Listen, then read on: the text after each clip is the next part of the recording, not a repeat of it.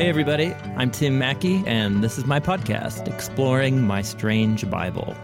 I am a card carrying Bible history and language nerd who thinks that Jesus of Nazareth is utterly amazing and worth following with everything that you have.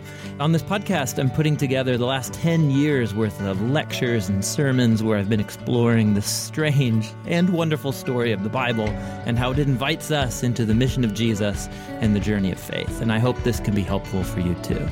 I also help start this thing called the Bible Project. We make animated videos and podcasts about all kinds of topics in Bible and theology. You can find those resources at thebibleproject.com. With all that said, let's dive into the episode for this week.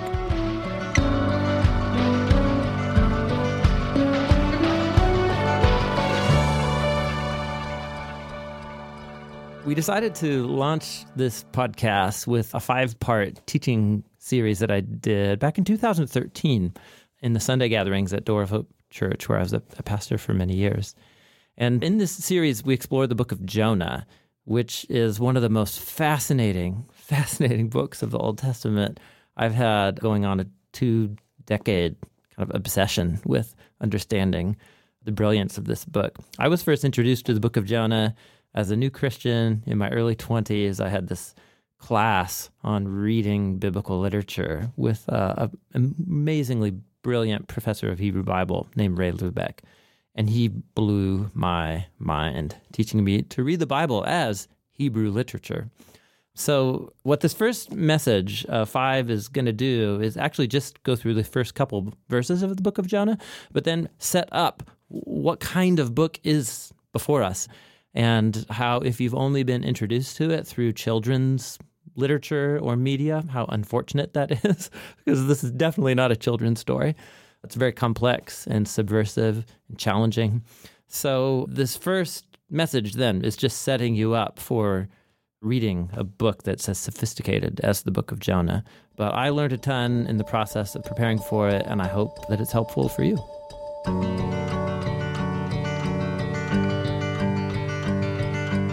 How many of you are familiar with the story of Jonah? Show of hands here. I think it's important. How many are familiar? So, the vast majority of us are familiar with the story of Jonah. And this is a problem, I think. this is actually a huge problem, and one that we're going to have to overcome here in the next five weeks. And it's a problem because if I would have asked the question, how many of you have thoughtfully read through the book of Jonah? In its entirety, maybe even more than once, maybe even like read a study Bible or something like that, no comments on it, and learned about the book of Jonah. And I did, I'm not going to ask that question. It's okay, don't worry. But if I did ask that question, far, far fewer hands would have raised. So I'm guessing actually many of us have probably never actually thoroughly or thoughtfully read through the book, but you know about it because of what? Yeah, exactly right. So I call this the Veggie Tales factor, right? you know what I'm saying? The Veggie Tales factor. And uh, so, honestly, when I said the book of Jonah, what came into many of your minds was the talking cucumber. You know what I mean? The talking tomato or whatever. And, and this, uh, this is, a, this is a, a, challenge and a problem, I think, just in general, with, uh, especially in the Old Testament, the stories of the Bible. Because most of us, if we have encountered the stories of the Old Testament at all, it has not been through thoughtful reading of them. They've been mediated to us through children's media. And what happens in children's media is that most of these stories they get watered down or they, are simplified, and somehow they all of a sudden teach a bland moral truth like be nice or something, be a nice person. You know, suddenly every story in the Bible is about that. You know, and especially Jonah. Holy cow! For Jonah, it's an, it's a no-brainer. There is one element of this story that every, every children's book fixates on. And what element is that? It's Jonah and the Come on, the fish. Come on, you know this. So just random sampling of book covers, right, from, from Amazon.com. And uh, so whether it's the 3D version, right, with the little glasses over here, whether it's the sticker book version right here, I, I mean, just look at it. There you go. What's the book of Jonah about? It's about a guy and a fish. There you go. That's the, that's the VeggieTales factor that we have at work with us. And so, you guys, the fish appears in two sentences in this entire story. You know what I'm saying? So the fish is not the thing. The fish is not the thing. To make the fish the focus or the main theme is to actually miss what this story is really what the story is really about. So the book of Jonah is a part of the sacred scriptures. And the purpose of the scriptures is not to entertain children. The purpose of the scriptures is not to teach us about fish. the scriptures' purpose is to reveal the character of God, it's to reveal Jesus to us and his character and his purposes and what he's up to in the world. That's what every book of the Bible is for to reveal God and reveal Jesus and his character and his purposes to us. And so, whatever the book of Jonah is about, it's doing that. And whatever I, I, think the book of Jonah is about that distracts from that, I'm probably like way on the wrong track and need to get back. It's the VeggieTales factor. And so the fact is, the book of Jonah, especially, is, I mean, it's great children's story, but to actually get what's going on in this book, you have to be an adult. Ab- absolutely. The book of Jonah is one of the most brilliantly told stories in the entire Bible. It's full of wit and irony and humor.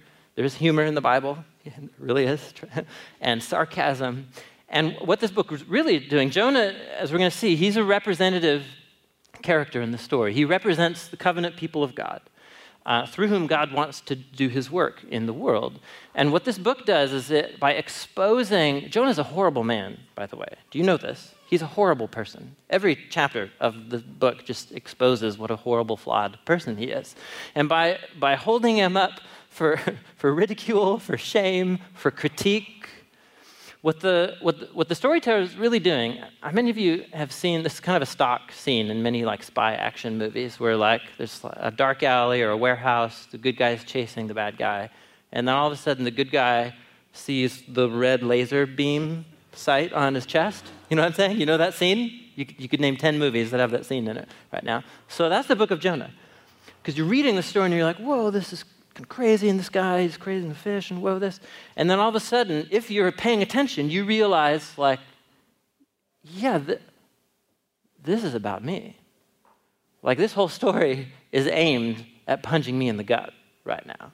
This story is aimed at exposing the worst tendencies that tend to form inside of God's covenant people, which, which is pride, hard heartedness, judgmentalism, tribalism, small mindedness, and an inability to grow and change and let God's grace actually surprise me and explode the boundaries of what I thought was possible in the world. That's what this story is about.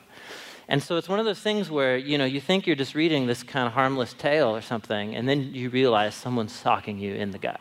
That's, that's the book of Jonah. And so Surgeon General's warning, you know, this is probably going to hurt five Sundays in a row. It's going to hurt, but you're kind of used to that around Door of Hope. I think that's kind of why a lot of you are here, is because you like the pain. You like the, you like the pain.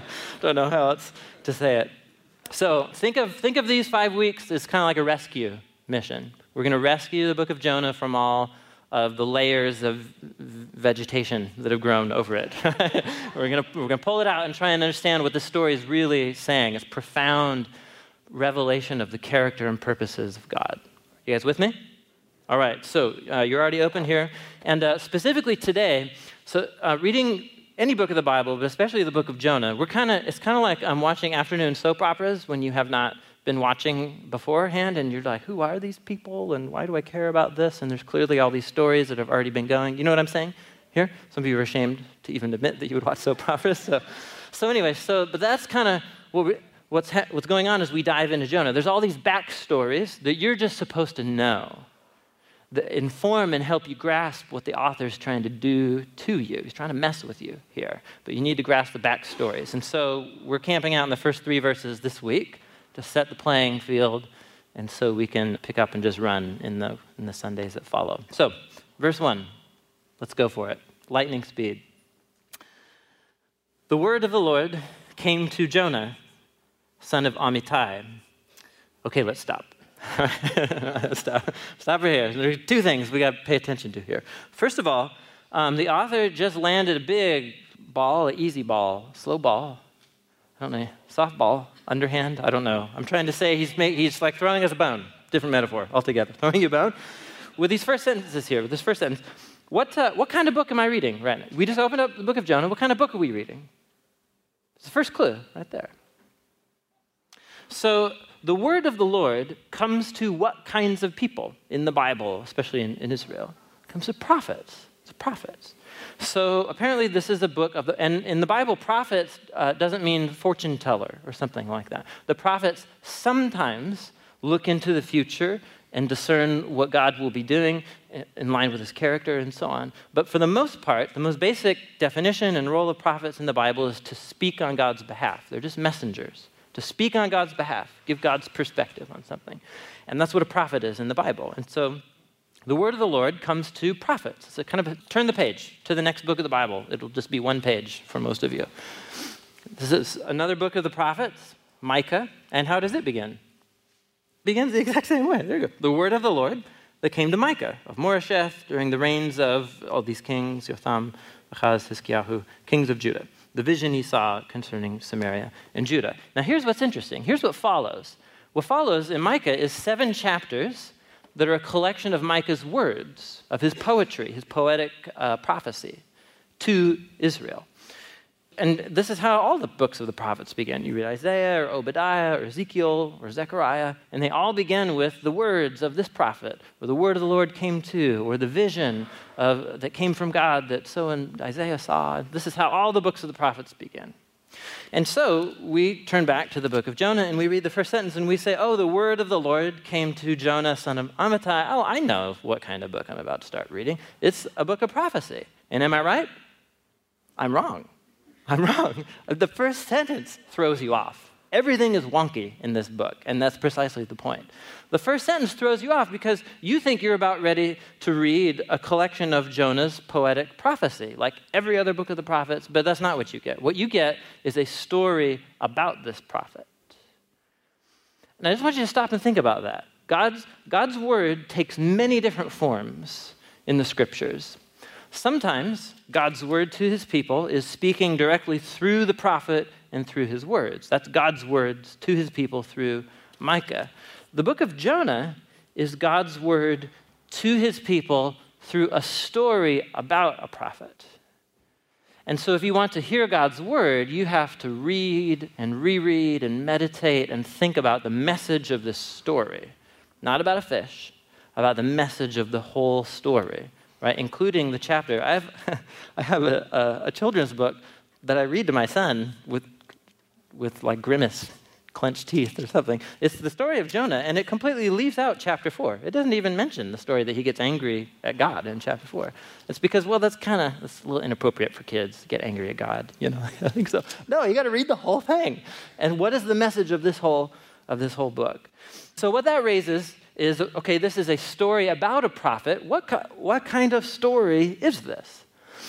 And so the Bible is like a small library, and there are many different books, there are many different kinds of literature in these very different books. There's different kinds of stories, different kinds of narrative, there's different kinds of poetry. There's erotic love poetry, the Song of Songs, but then there's also prophetic poetry, which is a different character. There's, you can read someone else's mail in the Bible, the letters of the New Testament. There's a lot, and there's lots of narrative. One third of the Bible is narrative, another third of it is poetry. And you should not read all of those things the same way. Whenever you open up the Bible, the first question you should ask is, What kind of literature am I reading right now? And then how should that shape what I expect to get out of this? And so that's a question we should ask is okay, this is a story about a prophet, but what kind of story is the author telling me? Like, how can I honor God's word and like let it dictate what kind of story this is to me? And so uh, there's essentially, I'm, I have to go very quick here because I don't just want to give a lecture about the book of Jonah, but I do think it's helpful because it's teaching us how to think and how to read the Bible more, more intentionally. There's, there's two basic views on what kind of story the book of Jonah is. There's nothing else like Jonah in the Bible, there's no other book about a prophet. And not only that, there's no other book that has this unique kind of storytelling style to it.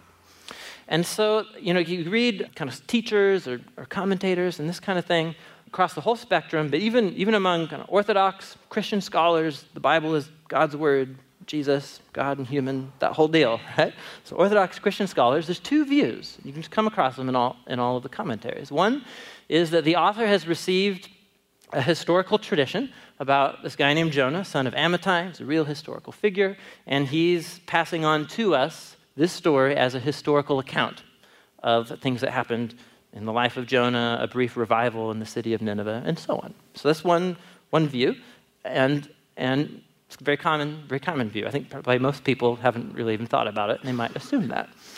The second view, again, also held by Orthodox Christian scholars, is that there's something, there's more than meets the eye to this book.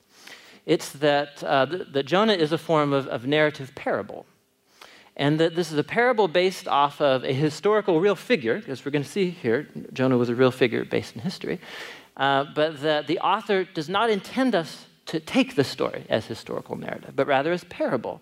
Similarly to the parable that Jesus told in Luke chapter 16, where he used a name character, the rich man and Lazarus, in that parable. There, it's very clear it's a parable. It's, it's a collection of parables and so on. It has all the features of Jesus' parables.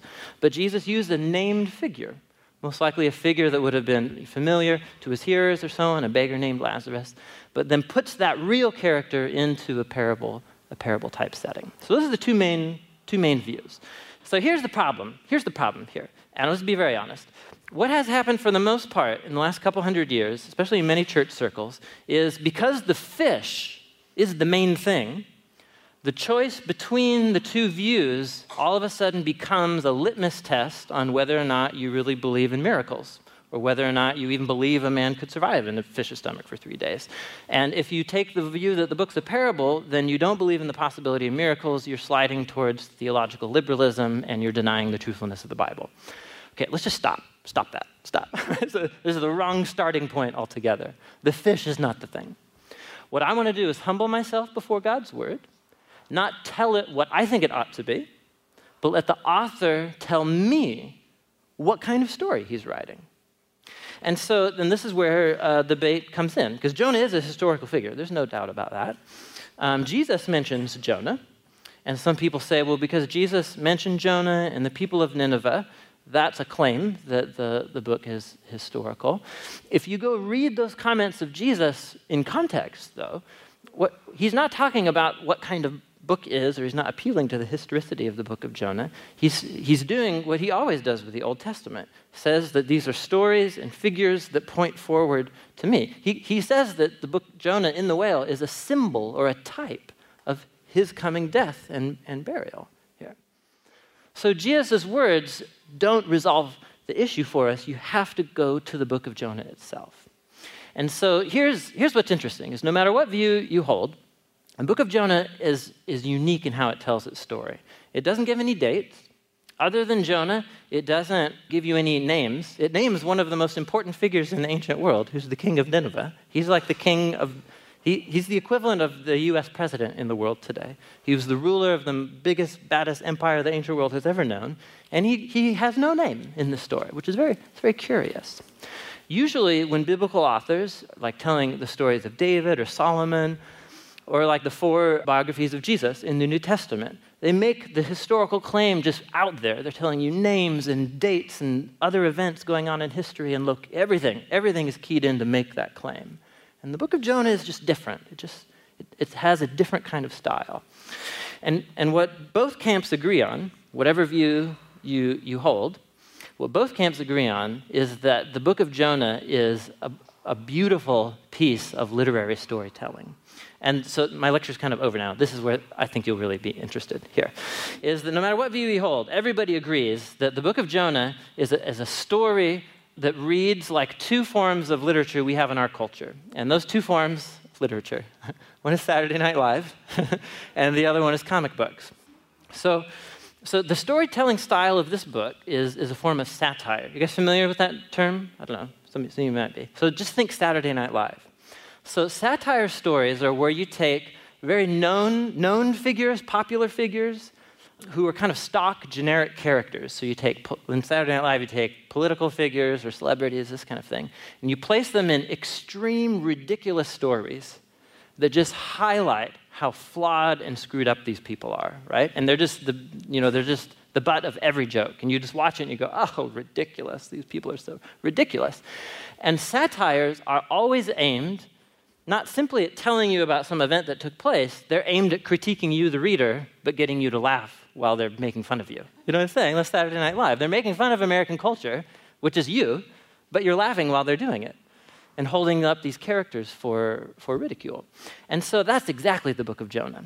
The book of Jonah is all about stock, generic characters. So you have the prophet, the man of God, right, the religious prophet, and he is the one who immediately runs away from God. He's actually the most hard hearted, hateful person in this entire story, right? God has to physically like take him on the mission that he's going and vomit him out of the fish, you know, to get him to do anything. And then all Jonah does is he preaches a five word, in Hebrew, a five word sermon in Nineveh. And it was very successful. His sermon is very successful. And he's so angry he wants to die. And the book ends with him chewing God out for being too merciful, and he would rather die than live with his God. That's, how, that's the man of God in the story, right? And then you have the bad guys, right? The, the heathen pagan sailors in chapter one, and the big bad Ninevites, and they're the most murderous, oppressive people the planet has ever known. And they have paper thin consciences, and they respond to God and repent immediately and turn their hearts toward Him. Even the cows repent in Nineveh in chapter three, you know what I'm saying? So it's just, it's, everything is just kind of extreme and crazy, and you're just like, whoa, this is the book of Jonah. So that's Saturday Night Live.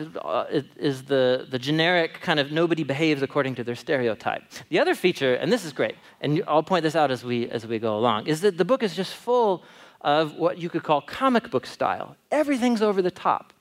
The word, uh, the word great or huge in Hebrew is gadol, and it occurs 15 times in these short two pages. Everything's huge in the book of Jonah. The storm is huge. The ship is huge. The fish is huge. The city is huge. The city's so huge, it says it takes three days to walk through it, which any ancient reader would be like, oh, that's a good one. That's a good one, right? Because it's like a 45 mile wide city. There was no city in the ancient world that was 45 miles wide. Nineveh was seven miles around, and that was gigantic for its day, but it's blowing everything out of proportion because it was the most significant city on the planet at that time. Jonah is hugely happy. He's hugely afraid. He's like a man, manic, depressive or something. He's just a crazy, he's a crazy person who needs to see his ancient therapist. So, uh, do you guys get the feel here? Just everything's, everything's crazy and extreme. And this is exactly what the author is trying to do.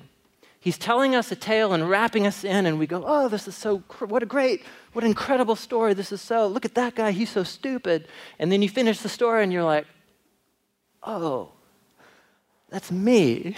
Dang it. You know, you like want to run away or something like that. That's the power of the book of Jonah. So it's the ancient, it's the biblical Saturday Night Live comic book. So that's all just kind of orient us. And I think part of it too is we just don't expect this kind of thing in the Bible, therefore we never find it. It's kind of like to a person uh, with a hammer in their hand, everything looks like a nail. So just reverse that. To a person who doesn't have a hammer in their hand, they never see any nails. That doesn't I just did that on the spot. That didn't really work. But you kind of get my point, right? If you don't think there's satire and humor and irony in the Bible, of course you're never going to see it. But once you do, all of a sudden you realize, dude, this, Jonah, is a piece of dynamite that is just being lobbed at God's people in love, in love and compassion to help wake us up to the worst tendencies that have always tended to be going on in the community of God's people. That's the book of Jonah. The word of the Lord came to Jonah, son of Amittai. Now you're supposed to laugh right there. That's the laugh track. So Jonah's name means dove. Jonah means dove. Son of Amittai means son of faithfulness. So doves, they're in, you know images in the Bible of innocence, purity, and so on. The pure, innocent one, the son of faithfulness. That's rich. That's rich, right? Because he's the most faithless character in the entire story. The word of the Lord says, Go to the great city of Nineveh and preach against it because its wickedness has come up before me. So, again, there's a whole backstory here. You're just supposed to know about Nineveh. You're supposed to know about Jonah because he appears one other time in, uh, in the Old Testament. And then all of a sudden you're like, whoa, oh, this is, this is rich. This is so great. This is so, this is so great. For a number of different reasons. Jonah, he's the perfect person to be the main character in this story. I mean, there's, it's absolutely brilliant that he's, he's the main character here for a few different reasons. Here's the one other time that Jonah is mentioned uh, in the Bible, in the Old Testament here. It's in 2 Kings 14. And uh, just to kind of give you a sweep of the story of, of Israel, there, Jonah comes kind of midway through the kingdom period. After David, before the last book of the Old Testament, he's right in there. And here's the story here it's about Jeroboam II. Now, Jeroboam II, he was the son of Jehoash, and he began to rule over Israel in the 15th year of King Amaziah's reign in Judah. Now, Jeroboam reigned in Samaria 41 years. That's a long term in office. Yep, 41 years. And he did what was evil in Yahweh's sight. He refused to turn from the sins that Jeroboam, son of Nebat, had led Israel to commit.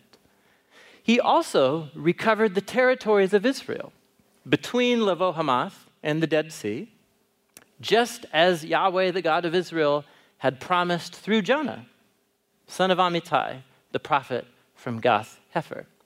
Now, I'm guessing that most of us, if we came across this paragraph in Kings, you'd be like, okay, guy with a funny name, bad guy, won a battle. Now I'm moving on. You know, oh, Jonah, that's interesting. Okay, now I'm moving on, right? I think that's how, what most of us would probably do. So, no, no really, really think about what's going on here. Jeroboam 2, good guy or bad guy? He's a really bad guy, right? He's named after Jeroboam the first, who was the king who led the northern tribes to secede. He essentially started a civil war, a civil split between the tribes of Judah. And Jeroboam actually built two alternate temples as a rival to the temple of Yahweh in Jerusalem, and he put golden calves in them. That's what Jeroboam did. And this guy's named after him. and apparently, he didn't, not only did he just like keep it up, he, he made it even worse. He's a bad guy. In the biblical imagination, he's a bad bad king, bad as they ever came. Jonah prophesied favorably, favor and victory for this apostate, faithless king. Hmm. Hmm. Now, granted, we're told that it was a prophecy through Yahweh, that Jeroboam was able to gain through a battle all of these different territories up in the, in the northern area. But in the later imagination, later biblical readers that would be reading this would be like Jonah yeah, he's that guy who prophesied favor over that really horrible king. And not only that, in the book of Amos, uh, chapter 7, Amos actually reverses this. he says, The people of Israel have gotten so bad that Yahweh is going to let Assyria come and wipe out all of those same territories. Again, he's going to go back, go back because Israel was disobedient. And so, readers of the Bible would view, again, if you know this backstory here, when you hear Jonah, son of Amittai, dove, son of faithfulness, you're like, hmm, yeah, I don't know about this guy. I don't know about this guy. He, he prophesied that Israel would increase its national territory. That's what he's known for. And now he's being asked to go preach a message to Israel's most hated enemies. And we'll see why, why he runs in just, in just a minute. Now, Nineveh, good guys, bad guys. I don't need to do too much work here. So, Nineveh was the capital city of the ancient Assyrians. And Assyria was the empire that came and wiped out 10 of the tribes of Israel, wiped them right off the map.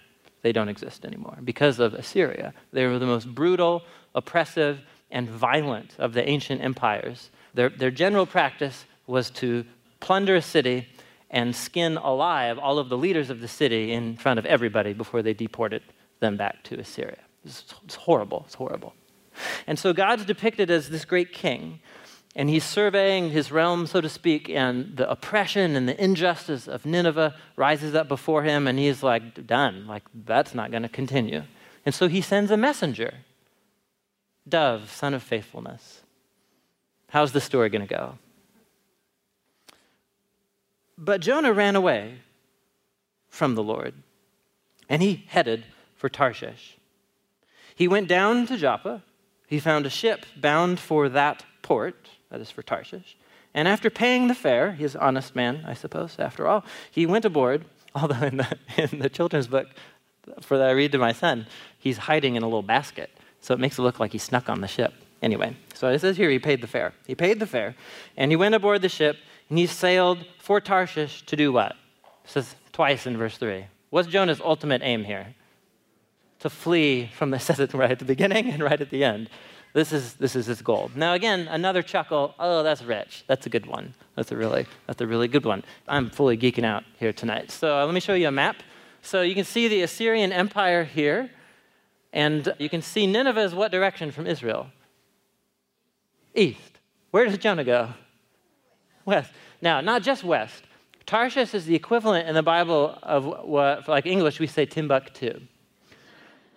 No, literally, because it's the last port before you go through, what's that, the Straits of Gibraltar? Is that what that is there? Yeah, the Straits of Gibraltar and out, out to the vast ocean. That was the edge of the known world. Jonah doesn't just flee, he actually flees as far as you can in the opposite direction as was humanly possible. right? That's the idea here. This guy, he's booking it to Tarshish. He's trying to get not just like, he doesn't just go down to Egypt. That would be fine he actually goes as far in the opposite direction as you, you could possibly can. And we're supposed to be like, oh, man, that's, cra- that's crazy. This guy's crazy. What do you think he's doing? And he's a prophet, for goodness sakes. Surely he's read Psalm 139 that Josh preached from last week, right? Can you, flee, can you do this? Can you flee from the Lord? Of course, of course you can't. I mean, he's a part of he's a part of the Bible itself. Clearly, he should have known Psalm 139. There's something going on inside his heart and inside his mind that has just scrambled his view of reality. And that's what we're going to camp out on in just a, in just a second here. So everything is rich, everything is, is crazy and upside down in this story. And what it raises is the question is why? Jonah is the only prophet in the Bible who runs away from God.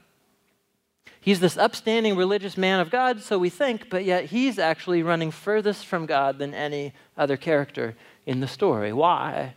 Why does he do this? Why?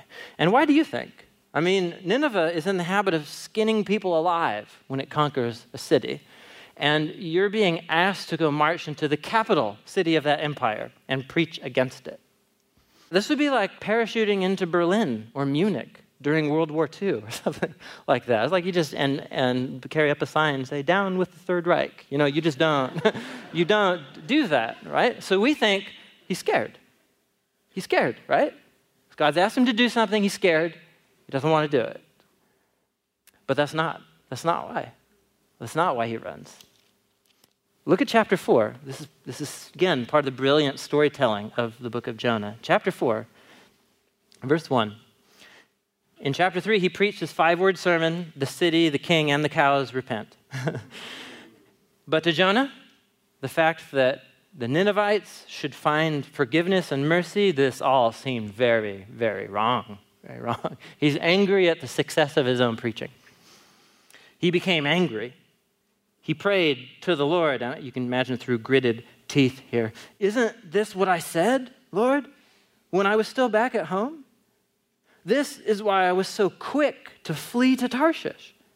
I knew that you are a gracious and compassionate God. You're slow to anger. You're abounding in love, a God who relents from sending calamity. Now, Lord, take away my life, it'd be better for me to die than live. Dove, son of faithfulness. so what? Okay, so clearly he needs to see an ancient therapist. That's clear after reading these three verses here. But he tells you exactly why he ran, right here. He was not afraid. Why did he run? He knew that somehow Yahweh would find a way to bring his grace and his mercy to these people through their repentance. He, he just knew that somehow this was going to have a happy ending, and he does not want a happy ending for his enemies. And so here, this is really what's going on here, is that Jonah has, he has a plan. He has a wonderful plan for his life. That's what he has, right? He has a vision of how his prophetic career is going to work out, and it doesn't include this mission, right? So he, uh, for especially as a prophet up in the northern kingdom, to be the prophet that brings forgiveness and, and life and repentance to the most hated en- enemies of your people, like that's not going to go over great. It's not a way to win friends and be popular at parties or something. You know? So that's just not. It's going to make him suspect among his own people. You can, of course, he doesn't want this to work out. And so this is at, at the base of what this is, is really happening here inside of Jonah's heart. He knows perfectly well that Yahweh loves to show mercy. He knows somehow the Ninevites are going to find mercy. That just does not fit into my vision of what my life is about. No thanks. And so he books it to Tarshish. And so, really, how the book of Jonah begins is with a, a really profound just exploration of the nature and the psychology of disobedience. It's really what this is about.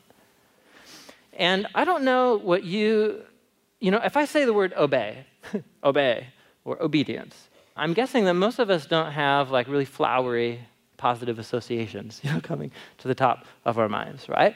But essentially, like obedience isn't a positive idea in our culture. And that's because, for the most part, I mean, we read this the word of the Lord came to Jonah, go to the great city, and we go, oh, here's God commanding people again. He sure loves to do that in the Bible, doesn't he? you know? So that's how many of us, our vision of God is. He's the power trip, whatever, kind of volatile deity, and just loves to kind of flick people around, tell people what to do, better submit, right?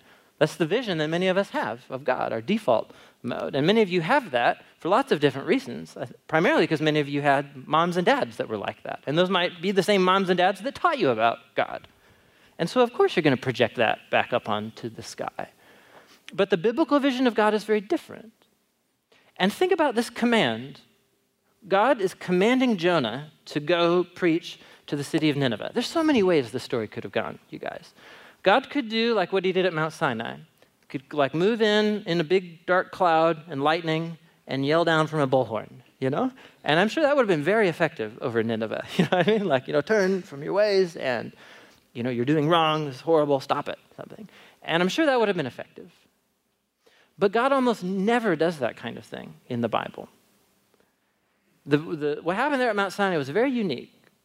The way that God works through almost all events throughout the story of the Bible is what he called his people into being for in the first place. He, he chooses to work through his people. It's the primary vehicle that God chooses to work through, is through people, his covenant people. And so, what's actually happening here is Jonah is being invited to step into a story that is much broader, that's more risky, it's way bigger than anything he ever signed up for. That's basically what's happening here, right? Jonah has a vision. Here's what my life is about. Here's what my prophetic career is about. Yeah, there's that whole God thing clearly calling me in that direction. I'm just not interested. And so, at its root, what this comes down to, a way to kind of to rethink what obedience means in the Bible, is that God has and we have competing visions of what life is about, of what the good life is, of what actually constitutes true life as a human being. And you and I operate according to that vision. It's just default, it's in there. And we, we, we behave in ways that make the most sense to us, given our circumstances. That's just what we do, that's how we operate. And so Jesus comes into the picture, and he's like, Follow me. And there's a whole bunch of things that you're doing that you think is life, but actually is not life at all. That's what's happening right here.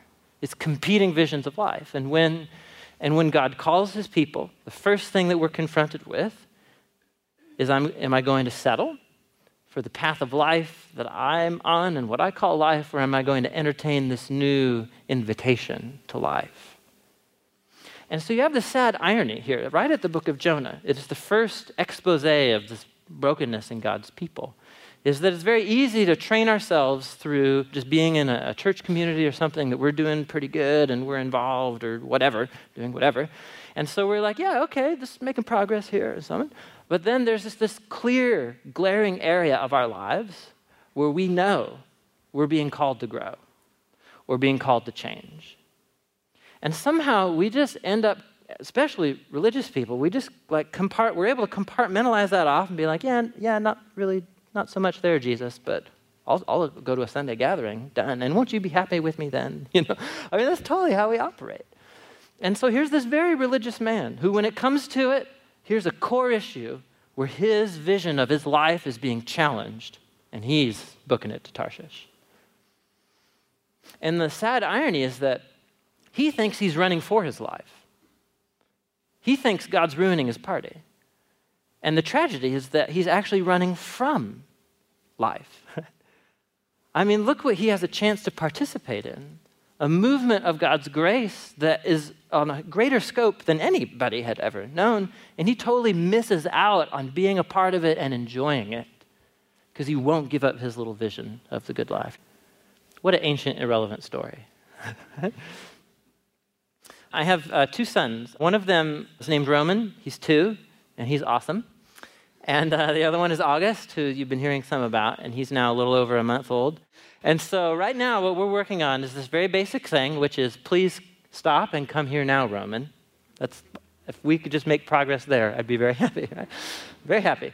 Because, uh, you know, so we, we're walking around the neighborhood, and uh, this, I could tell the story 25 different times. We're, we're cruising on the sidewalk, going for a walk, and he really doesn't know how to walk. He just runs. He just runs everywhere. And so he'll, like, see a dog or like a dump truck or a bike or something he likes. It's a long ways off, and he's just, poof, he's just on it, you know? And, and so I turn my head five seconds, and then like he's half, halfway down the block, you know, that kind of thing. And so I was talking with somebody about this. Being a parent of toddlers is essentially, you feel like a rescue person every day. Because you're saving them from mortal danger like 10 times every single day. it's really kind of funny. And so he's cruising, and obviously, there's like busy streets. Division's a busy street for traffic and bike traffic and so on. And so we've gotten to the point where we're making progress because I could, I'll say, Roman, Roman, buddy, stop. Stop and come back here. And we've gotten to the point where he will slow down. he'll slow down and he'll look at, he'll look at me. And he knows. I mean, it's all right there. He knows exactly what's going on. And so here's what's, here's what's so hard, you guys, and uh, it's so crazy. I have only goodwill for my son. I love him more than anything. I want him to go see that dog so badly. all right? But all he gets in that moment is, dude, dad, you are crashing my party right now. You know what I'm saying? Like his view of the world, he has a vision of his life and what, of where things need to go and how it's going to work out. And I'm ruining that, clearly. clearly ruining that. And so in his mind, he's running for his life for betterment, you know, for the good life, because he wants to go see the dog. What he cannot see is that he's actually running from his life. If he runs across that street and there's a car, done. You know, I'm very aware of that. And this is precisely the image of what's happening here in Jonah. It's exactly the image of what's happening. God wants Jonah to participate in this amazing, amazing event of his grace and mercy coming to these people that you would never expect it.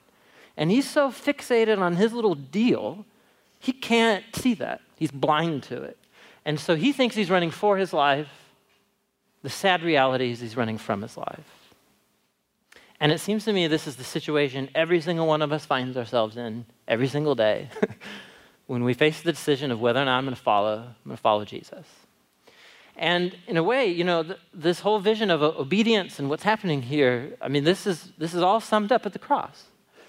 Because when Jesus calls us to follow him, he's, he's calling us to see that he was the human being, he was the faithful human being, the faithful covenant partner of God human being that none of us ever was or ever, ever fully will be, the side of his return. And he lived for us in a way that I could never live. And he died to absorb the cumulative weight of just the horrible, stupid decisions that we make when we run from life when we run according to our vision of the good life. And in his mercy and in his love, he conquered it by raising from the dead so that he can offer us life and grace and forgiveness. And so, like what we did at baptism last week at the park, when I come to Jesus, there's a death that takes place. And it's a death to your vision of the good life, your vision of what your life is about. You got to let it die. And you got to let it die in faith that what Jesus is asking you to and inviting you into is a so, so much richer form of life than you could ever imagine, which may not involve whatever, like big house and nice cars or something. No, that's different. That's a different gospel, right? So, what we're talking about is, is what Jesus called abundant life life that's so rooted in his love for me that I see He only has goodwill for me. And that when He tells me to stop and turn around and come His way, He only has my best in mind. And so this is a big room. And there might be some of us here, you know, we're, uh, we're on the investigative side. We wouldn't self identify as Christians, or, or maybe you would. You're kind of seeking or whatever, trying to figure this whole thing out. And so, you know, for those of you, first of all, we're just stoked that you're here. Thank you for being here. And, you know, just to put it straight to you, that's really what's involved here. becoming a Christian involves letting my vision of what my life's about to let it die. And it may be that I'll take a whole bunch of that up again on the other side, but with a whole different perspective now, because it's not my little story that's at the center. It's the fact that I am now a bit player in the story of Jesus, who's at work in the world and inviting me to become a part of it. And so, could it be that your vision of, of what your life is all about is just too small? And Jesus is inviting you to something different. And for those of us who are here, for the majority of us, we'd self identify as Christians. I mean, this is every day. And so for some of us, we might have patterns, patterns of behavior that we need to stop, patterns of thinking, of ways of acting, and that don't lead to life, and we know it, and we're scared to let go of that because that's what we know. That's the only life we know. And following Jesus is going to involve letting that die, and who knows what your life is going to look like on the other side of it. It's the choice you have. It's the choice you have. For some of us, it might not be stopping behaviors, it might be starting new behaviors that will invite us into life. And so, the reason why we did the prayer series over the summer was to invite the whole church into a new phase of growth through learning the language of prayer and so on. That's the path to life. And some of us, we, whatever, we, we run, we're lazy, we don't want to do the work that's involved with carving out times for, for solitude or quiet. And so what we're, we just, it's not a part of our vision of the good life. And so we're never going to get there. And that's to our loss. And so, whatever form, it's forgiveness of someone who's wronged you, it's finally like spending less money on yourself and giving more of it away. I don't know, whatever that step is for you, it's a competition of views of life. And so, as we go into our time of worship, as we come towards the bread and the cup, I would just encourage you to just hear this first of five punches in the gut from the book of Jonah. For those of us who can be honest and self aware enough to know that we're running, there's some, area, some areas of your life you may be doing good. I guarantee for all of us, there's some part of our life where you're booking it to Tarshish. and Jesus is not welcome there. And if you want to experience life, we have, we have to let it, have to let him go there. We have to stop running. And tonight, some of us need to make a decision to do that. And so, as we come to the bread and the cup, as always, in our time of worship, you know, I, uh, for some of us, I would just encourage you make this a moment where you get that issue, that person, that thing in your mind. And as you take the bread and the cup, which symbolizes his, his death, his broken body, his shed blood on the cross for you, just ask Jesus to let that part, let that issue for you, whatever it is, to let it die with him at the cross and allow him to speak his life to you tonight in his grace. And that's, if there's anything about the character of God revealed in this story, it's one of extravagant mercy and grace. Amen? Amen.